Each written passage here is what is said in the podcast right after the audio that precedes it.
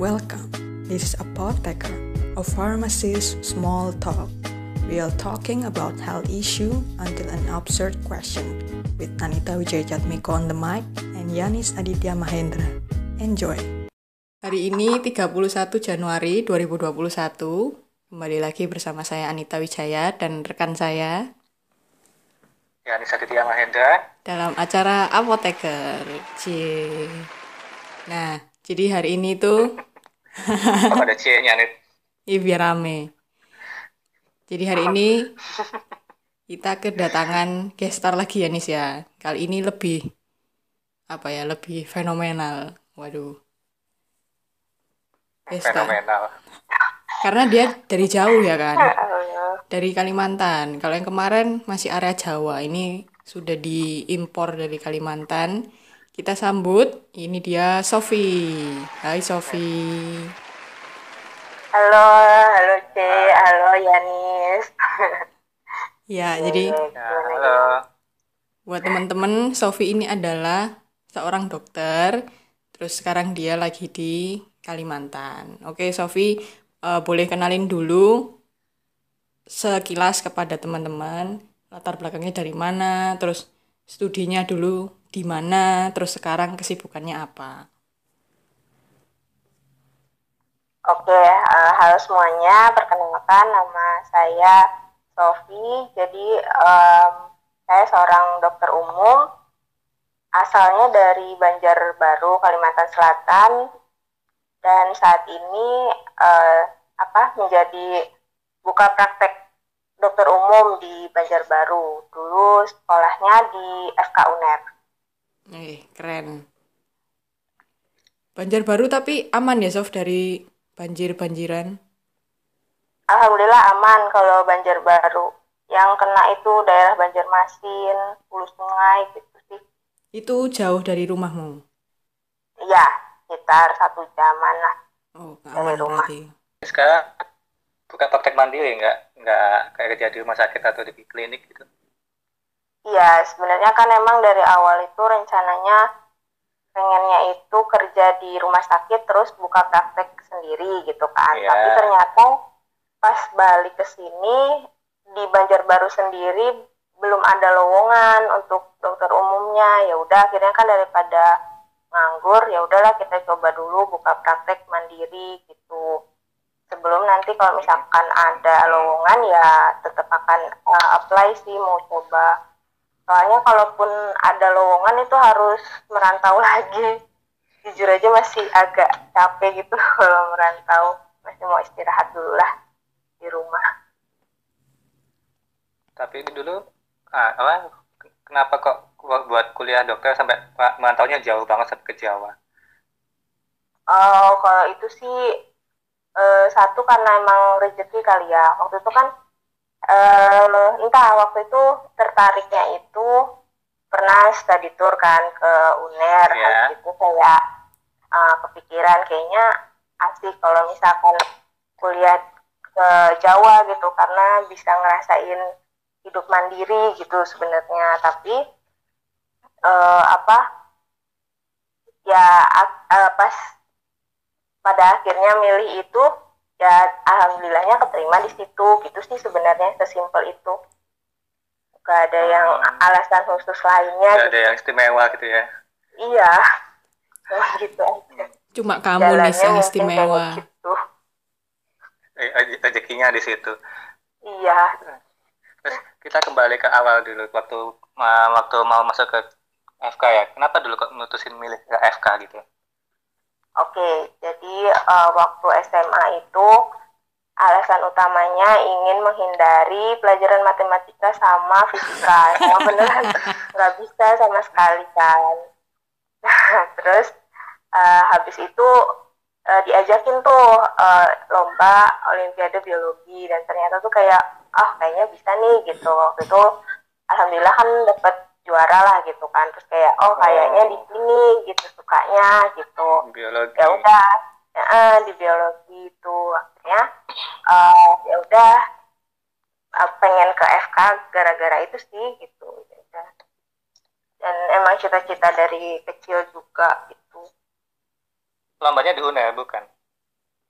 lombanya nggak waktu itu di Unlam di Lambung Mangkurat Kalimantan Selatan. Di Kalimantan. Uh -uh, di sini Tapi keren ya, dia apa? Sofi nggak suka fisika tapi sama emat tapi melencengnya ke dokter gitu. Kalau orang lain mungkin kepikirannya apa gitu jadi apa guru apa atau masa gitu. Kalau lo dulu pilihannya itu masa pilihanku itu dulu dokter sama biologi oh, jadi kalau nggak masuk pokoknya kayak tapi ternyata kan kalau MIPA biologi masih ketemu kan sama matematika fisika kalau nggak salah yeah. cerita kayak gitu. Makanya kayak oh yaudah untung aja nggak jadi masuk biologi. Gitu tapi di FK ada matematika dasar toh, fisika dasar pasti ketemu loh. enggak enggak ada. Oh, nggak ada. di pelajaran statistik Eh, ini apa sih kan di IKM ilmu kesehatan masyarakat itu ada penelitian otomatis kan ada pelajaran statistik. Mm-mm. paling di situ aja hitung hitungannya Oh, kalau dasar juga nggak ada. Nggak ada. Matematika dasar fisika dasar nggak ada. Ya enak ya. Farmasi dulu masih ada itu dua matkul itu. berbeda dengan kita nih Iya, he. oh iya. Nggak ada sih Kalau kuliah kedokteran Ya, itu Kalau kuliah kedokteran itu gimana sih? Kurikulumnya gimana? Terus lama studinya itu berapa lama? Coba bisa diceritakan. Oke, kalau zamanku mungkin ini udah beda kalau nggak salah sih. Eh, pas aku itu kurikulumnya jadi kayak eh, anatomi, histologi, terus eh, faal itu tersendiri. Kayak contoh anatomi itu satu semester gitu ya. Terus nanti sama eh, faal juga gitu satu semester atau biokim. Nah, terus habis itu studinya itu selama tiga setengah tahun. Itu untuk S1-nya. Terus untuk profesinya dua tahun atau disebut koas gitu. Nah, eh, aku nggak tahu sih sebenarnya pastinya gimana. Kalau nggak salah, perbedaannya sama yang sekarang itu kayak eh, udah per sistem gitu loh. Jadi kayak sistem respirasi gitu. Nah, nanti dibahas mulai dari eh, fisiologinya, terus patologinya gimana, penyakitnya apa, terapinya apa. Bedanya kalau kurang lebih di situ kalau nggak salah. dulu satu semester cuma anatomi doang gitu atau Enggak, satu semester itu ada beberapa kayak eh, semester 2 ya ambillah. Itu ada eh, anatomi, ada histologi, terus eh, apa lagi ya? Ada beberapa lah pokoknya lupa pastinya apa. Terus nanti Ya, ya. semester 3 lagi ada biokim, ada faal gitu-gitu. Berarti untuk sese Mata pelajaran. berarti untuk seseorang bisa jadi eh, dapat gelar dokter itu tiga setengah tahun itu kalau cepet kan ya? Atau ya tiga setengah tahun terus tambah Ya. profesi dua tahun berarti total lima setengah tahun Ya. itu baru dapat gelar dokter umum. Bener ya, Sofia? Ya. Ya, Terus benar. kalau berarti ya cukup lama ya. Kita farmasi lima tahun, beda setengah tahun sih ya. beda, setengah tahun Iya, Heeh. kurang lebih sama lah. Kalau model studinya di FK itu kayak gimana? Lebih banyak ke praktikum atau teori? Aku rasa 50-50. Kayak eh, teori dulu dibarengi sama praktikum.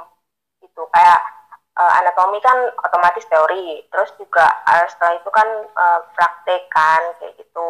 Sama histologi juga lihat-lihat eh, apa tuh namanya eh, preparat gitu-gitu. Jadi aku rasa sih setengah-setengah ya, 50% 50%. Iya, nggak- bisa ditinggal salah satu juga soalnya ya. Iya, harus berjalan dua-duanya. Sulit kalau terus dulu tuh gimana sih rasanya kuliah kedokteran itu? Kan pasti banyak magang praktikum-praktikum yang kok saja bisa sampai shift malam-malam juga itu sempat main gak sih? Iya. Pertanyaannya mah malah kemain. Itu sebenarnya sebenarnya balik lagi ke balik ke pilihan masing-masing sih. Kalau misalkan ditanya masih bisa main sebenarnya masih bisa.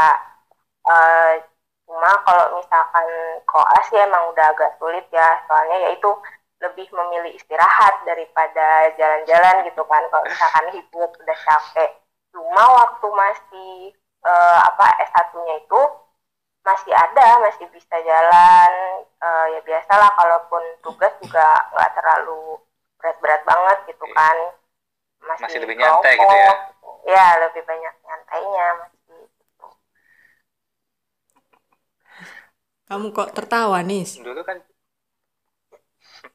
Enggak, pertanyaan kita kok malah ke mainnya. Sosialisasi. Masa no lab. Dulu kok ada ya sampai shift malam-malam gitu juga ya? Iya. Uh, apa? Uh, iya, jadi pasti ada jaga malam. Jadi tuh uh, hitungannya nanti pagi itu ada misalkan morning report gitu ya. Belum bisa pulang jadinya biarpun udah jaga malam sampai pagi masih belum bisa pulang lanjut lagi dapat kuliah gitu. Nanti siang baru bisa pulang. Jadi tidurnya pas ya itu pas pulang siang itu. Gila gila.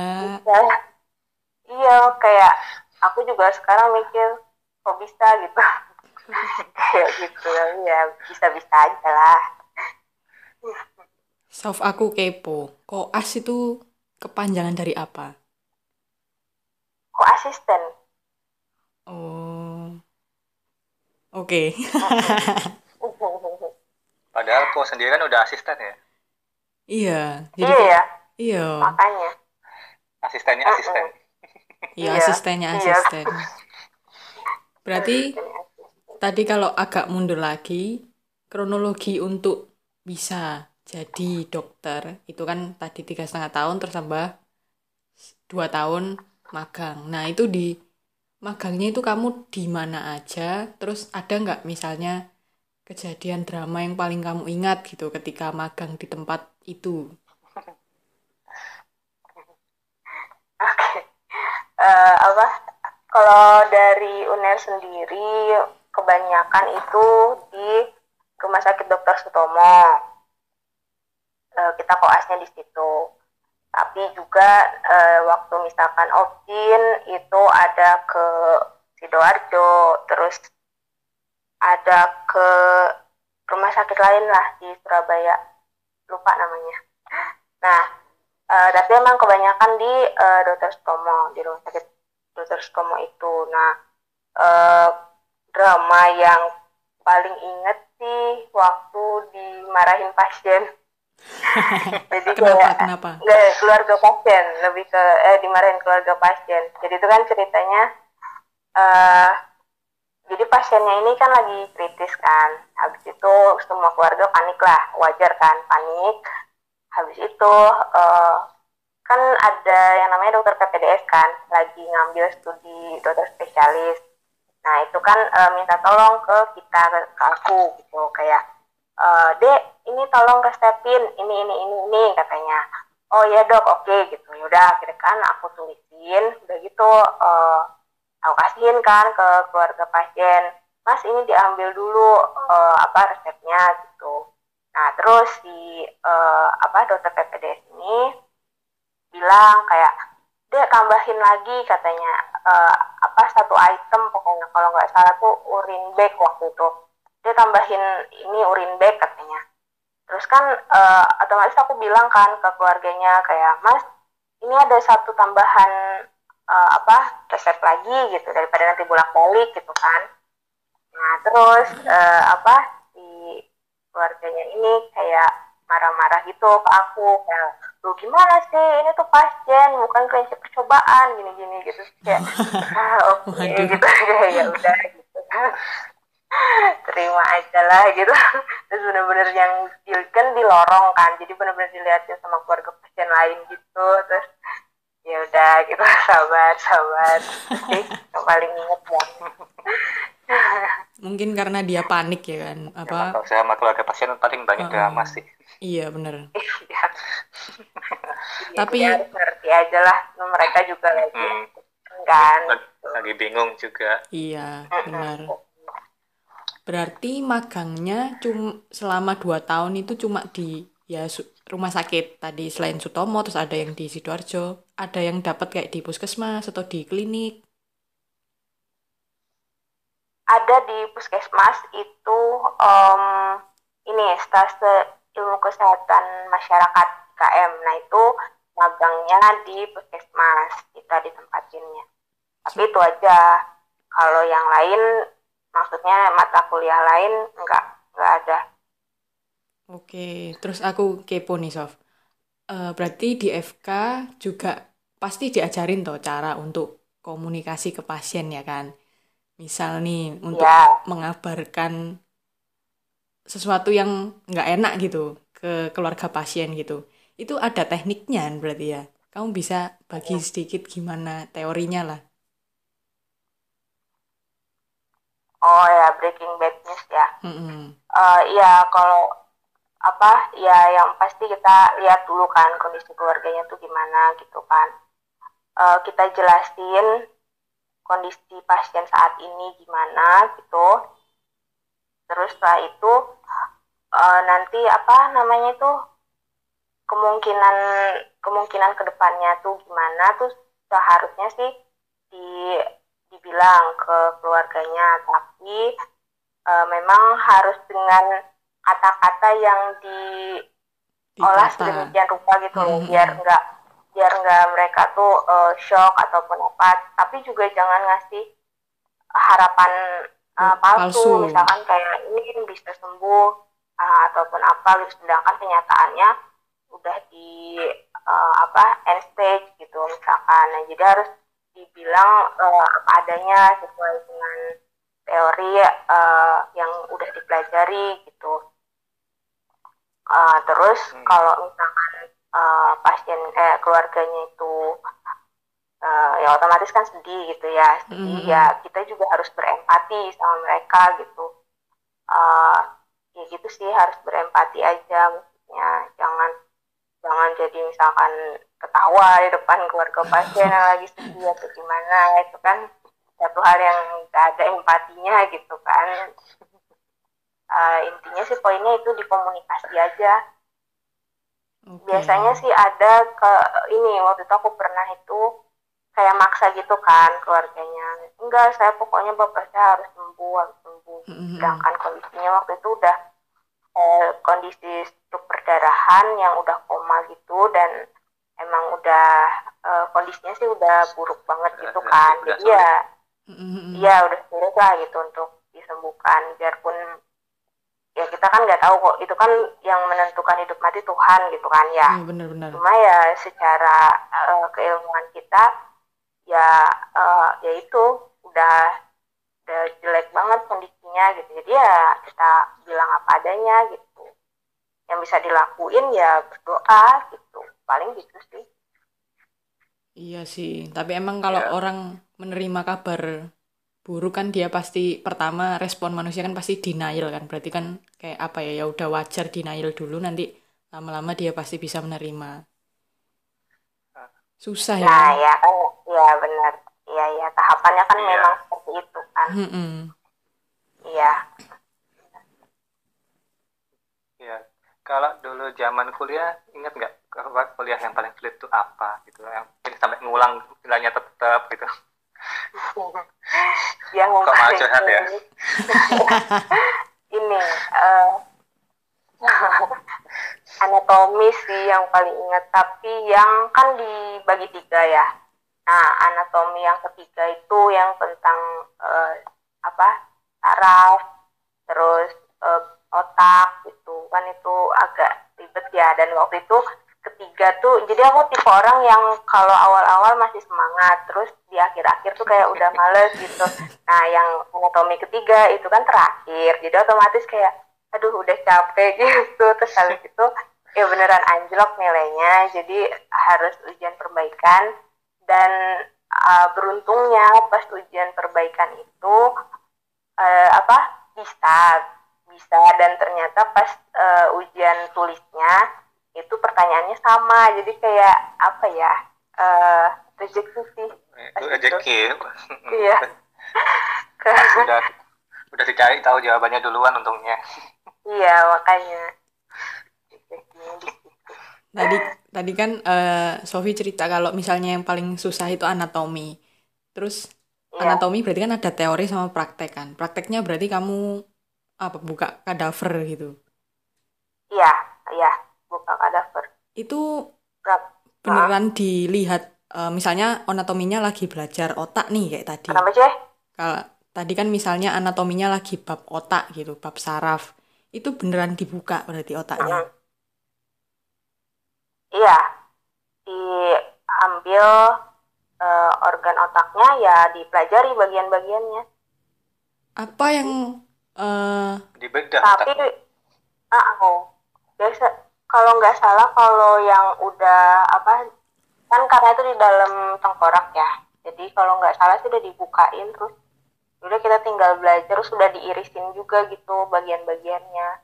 Jadi kita tinggal belajar uh, anatominya aja nggak usah ngebedah lagi gitu ingatku kayak gitu oke tapi ketika mau praktikum kadaver itu ada nggak ritual-ritual khusus? Ini hoax nggak tahu hoax nggak tahu fakta yang didengar dari anak-anak di luar FK oke nggak ada ya nggak ada ritual khusus. Cuma pas lagi awal uh, pertama kali ya cuma dibilangin aja gitu. Jangan maksudnya kan ini uh, dulunya juga manusia gitu jadi hormatin gitu. Jangan sembarangan. Terus uh, ya udah uh, udah lengkap peralatannya kan uh, harus pakai masker gitu gitu ya udah gitu ya udah tinggal praktikum aja nggak ada yang ritual-ritual khusus kalau di UNER sih gitu Oke, berarti terus kalau misalnya hari ini lagi anatomi jantung gitu, ambil jantung berarti hari itu. Iya, ambil jantung. Biasanya yang bedah itu otot, itu biasanya kita uh, apa buka sendiri gitu. Waduh. Terus juga pernah waktu itu pencernaan kan uh, usus itu itu ambil sendiri juga Gimana perasaanmu waktu kamu percobaan kadaver? apalagi pertama kali gitu. Kalau pertama kali ya deg-degan, nggak tahu kan gimana ya nanti gitu. Pas sudah keberapa kalinya, ya udah biasa aja. Beneran nggak ada yang rasa apa-apa, normal-normal aja gitu. Oh gini, udah ter- biasa udah terbiasa. Iya, udah terbiasa. Gitu. Ya, ya. Terus ketika sekarang udah lulus dokter nih ya, kan pasti ada banyak pilihan-pilihan karir selanjutnya. Kayak, mungkin kayak S2, S2 ilmu ilmu kedokteran dasar atau gimana atau dan ada jalur spesialis gitu. Uh, uh, mungkin ada yang apa? Ada yang mending atau mana yang lebih penting gitu? Ada gitu, perasaan gitu nggak sih? Iya, jadi kalau sekarang ada planning ke sana? Ya, oke. Okay. Kalau uh, dokter umum sendiri itu apa ilmunya itu luas gitu kan. Tapi dia tuh dangkal. Jadi kita kan harus tahu semua nih. Uh, harus nentuin pasien ini kira-kira masuknya spesialis apa ya gitu kan. Nah, itu harus yeah. kita uh, harus tahu gitu. Jadi kan luas tuh. Tapi ya cuma dangkal aja. Sedangkan kalau spesialis kan emang udah lebih sempit tapi dia dalam gitu kan. Kayak misalkan bedah gitu ya bisa sampai terapi pembedahannya gitu sampai kayak gitu nah uh, jadi kalau ada rencana ke spesialis ada aja sebenarnya. Cuma kan uh, masih dipikirkan lagi gitu kan. Masalah biayanya bagaimana gitu. Terus juga apa kalau spesialis kan emang nggak bisa uh, apa namanya dapat uang kan gitu. Jadi harus dipikirkan matang-matang lah gitu. Terus juga uh, gimana caranya gitu. Maksudnya ada mereka yang kayak ikut-ikut lomba gitu untuk uh, bisa dapat nilai lebih lah gitu saat daftar. Atau juga yeah. ada yang magang ada yang uh, ke pelosok gitu. Jadi apa jadi klinisi dulu di di daerah-daerah terpencil gitu. Itu kan juga menambah nilai plus gitu. Apalagi kalau orang tuanya bukan dokter gitu. Agak agak sulit. jadinya Kalau S2 spesialis itu berapa lama soft durasinya? Hmm, beda-beda. Dari satu universitas juga beda sih. Ada yang tiga tahun, ada yang lima tahun, itu tergantung. Bergantung sama spesialis apa yang diambil juga nggak? Misalnya uh, penyakit ya. dalam, oh, oke. Okay. Iya, tergantung. Nah. Contoh, hmm. udah itu biasanya lama tapi ada juga yang yang nggak terlalu misalkan antara UB sama UNER gitu ya. Kalau nggak salah itu uh, apa ada yang lebih cepat gitu juga ada dengan spesialis yang sama gitu. Oke. Terus okay. bener nggak kalau misalnya uh, mindset dulu nih aku juga pernah punya mindset seperti ini. Kalau jadi dokter itu masa depannya terjamin. Nanti pasti aku jadi orang kaya. Itu kira-kira gimana pendapatmu? um, masa depan terjamin sebenarnya uh, kalau dokter itu di mana pun pasti bisa hidup kan kalau misalkan hidup gitu soalnya kayak misalkan nih kita ke daerah gitu terus ternyata orangnya kurang mampu tapi kan mereka pasti kayak kalau misalkan dibantu oleh kita mereka pasti bawain makanan apa apa hasil kebunnya mereka? Gitu. Jadi kan ya untuk hidup bisa aja. Cuma kalau misalkan bisa kaya atau enggak kalau sebagai dokter umum sulit sih. Jadi effort yang dikeluarkan uh, itu harus lebih besar kalau misalkan mau kaya saat menjadi dokter umum gitu. Kecuali mereka ada bisnis ya beda lagi kan. Nah uh, soalnya gaji dokter umum sendiri itu sebenarnya Eh, nggak uh, terlalu besar-besar amat sih gitu. Uh, apa rekomendasi dari ID memang 12 juta tapi pada kenyataannya tuh nggak sampai segitu. Bahkan cuma ada yang mulai kisarannya nih dari 4 juta sampai mungkin yang 7 juta ada kali ya. Ya gitulah nggak nggak sampai dua digit gitu nggak nggak sampai nggak sampai sesuai rekomendasinya ID gitu. Nggak jarang banget kecuali mau ke pelosok masih bisa kalau ini kalau nggak salah juga sih itu. Masih bisa. Di apa sih maksudnya di ujung-ujung Indonesia gitu loh. Di pelosok iya. ya bukan ya? Iya. Hmm, hmm. terus dulu waktu zaman kuliah tuh gimana? Apa pergaulan anak-anak eh, mahasiswa di FK itu kan kalau mungkin mahasiswa orang luar dari FK kan lihatnya ah mahasiswa eh, FK ini elit-elit eh, orang kaya orang pintar-pintar semua gitu. Benar gak sih? Oh iya. E, beragam sebenarnya. Anak FK hmm. itu beragam. Jadi kayak mulai dari ada yang pinter gitu ya terus ada yang gaul banget ada yang biasa-biasa aja termasuk aku gitu. Termasuk keduanya. Jadi macam-macam sama aja sih sama prodi lain juga pasti kan kayak gitu kan. Tipe anaknya yeah. beragam. Cuma ya mereka baik gitu. Jadi kayak ya udah kita sesama. Ya udah baik aja gitu. Nggak ada yang merasa paling superior atau gimana? yang, yang, yang lebih gitu ya mbak? Iya. Enggak ada sih. Mm -hmm. kalau tergantung pilihan aja lah gitu ya. Iya tergantung pribadi masing-masing lah. Kalau FK berarti uh, ban maksudnya mahasiswa FK itu apakah sebagian besar ya berasal dari keluarga dokter? Bapaknya dokter ibunya dokter sebagian besar atau enggak aku juga enggak survei ya C tapi kalau banyak iya banyak sih pasti soalnya kan kayak kecenderungannya uh, orang tuanya dokter mereka juga pengen anaknya meneruskan mm -hmm. gitu enggak itu tapi Hmm, kalau may apa sebagian besar atau enggak nggak tahu sih sih enggak survei Iya, iya. Oke. Terus kalau misalnya tadi nih, aku kepo. Kalau misalnya udah studi tiga setengah tahun, dapat sarjana kedokteran, terus mau misalnya break dulu 10 tahun gitu misalnya, kerja yang lain. Misalnya eh, nggak harus nggak buka praktek dokter umum, misalnya kerja yang lain nih, kerja apa ya? Contohnya pakai masak kayak ya koki gitu misalnya. Terus nanti mau balik dokter lagi gitu atau lanjut S2 bisa berarti Sof. Em, lanjut koas lagi. Ah, bisa tapi aku nggak tahu batas waktunya itu apakah ada atau enggak. Itu aku, aku kurang tahu. Tapi ada kakak kelasku itu yang dia milih nggak ngelanjutin koas terus dia sekolah S2 lainnya gitu. Nah eh, apa? Bisa bisa aja. Tapi ada sih waktu itu juga yang dia cuti dulu gitu ya cuti terus habis itu dia nerusin lagi koasnya gitu.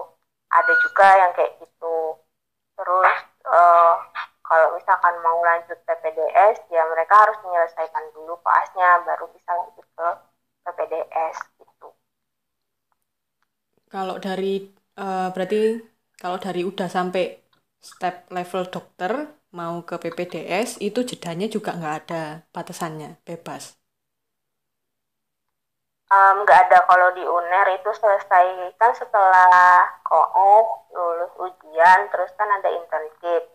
Nah kalau di UNER itu diperbolehkan selesai internship langsung daftar PPDS cuma kalau di UI ada syaratnya itu satu tahun dulu mengabdi kerja gitu ya terus baru boleh daftar PPDS jadi beda-beda peraturannya. Oke. tergantung kebijakan kampusnya ya iya. Gimana sih? Rasanya pas udah tahu lulus dokter gitu apakah wow ternyata- ternyata udah lulus gitu? Atau gimana? Ada perasaan bangga gak sih?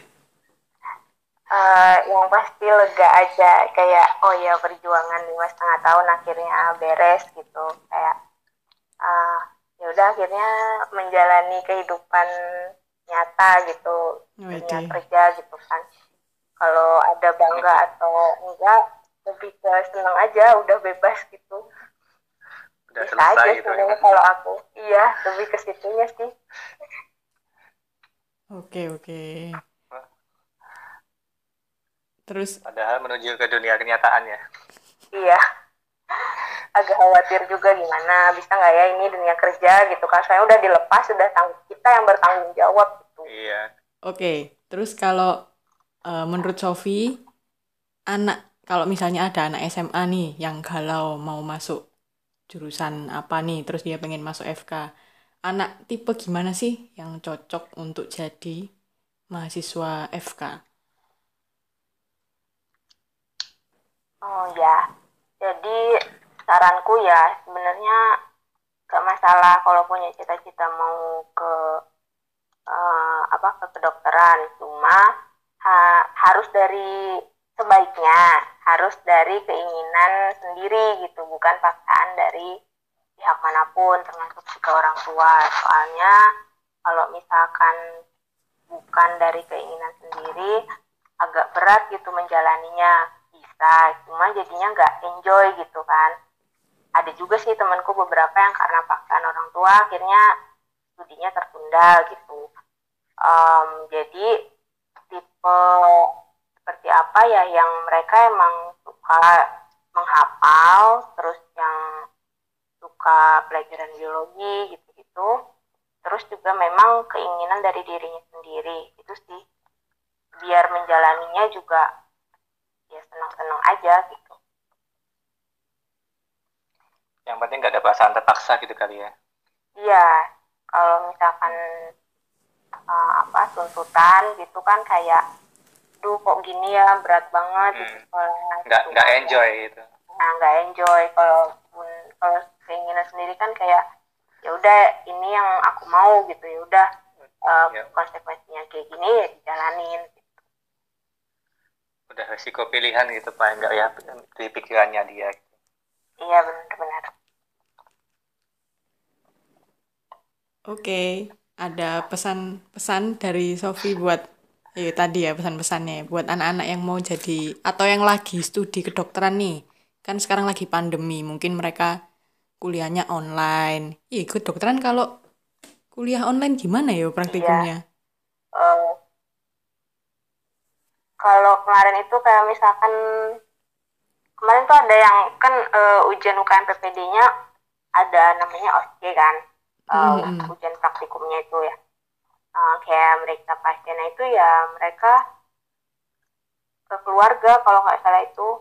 Zoom terus sama keluarga gitu periksa periksa dari rumah gitu sih.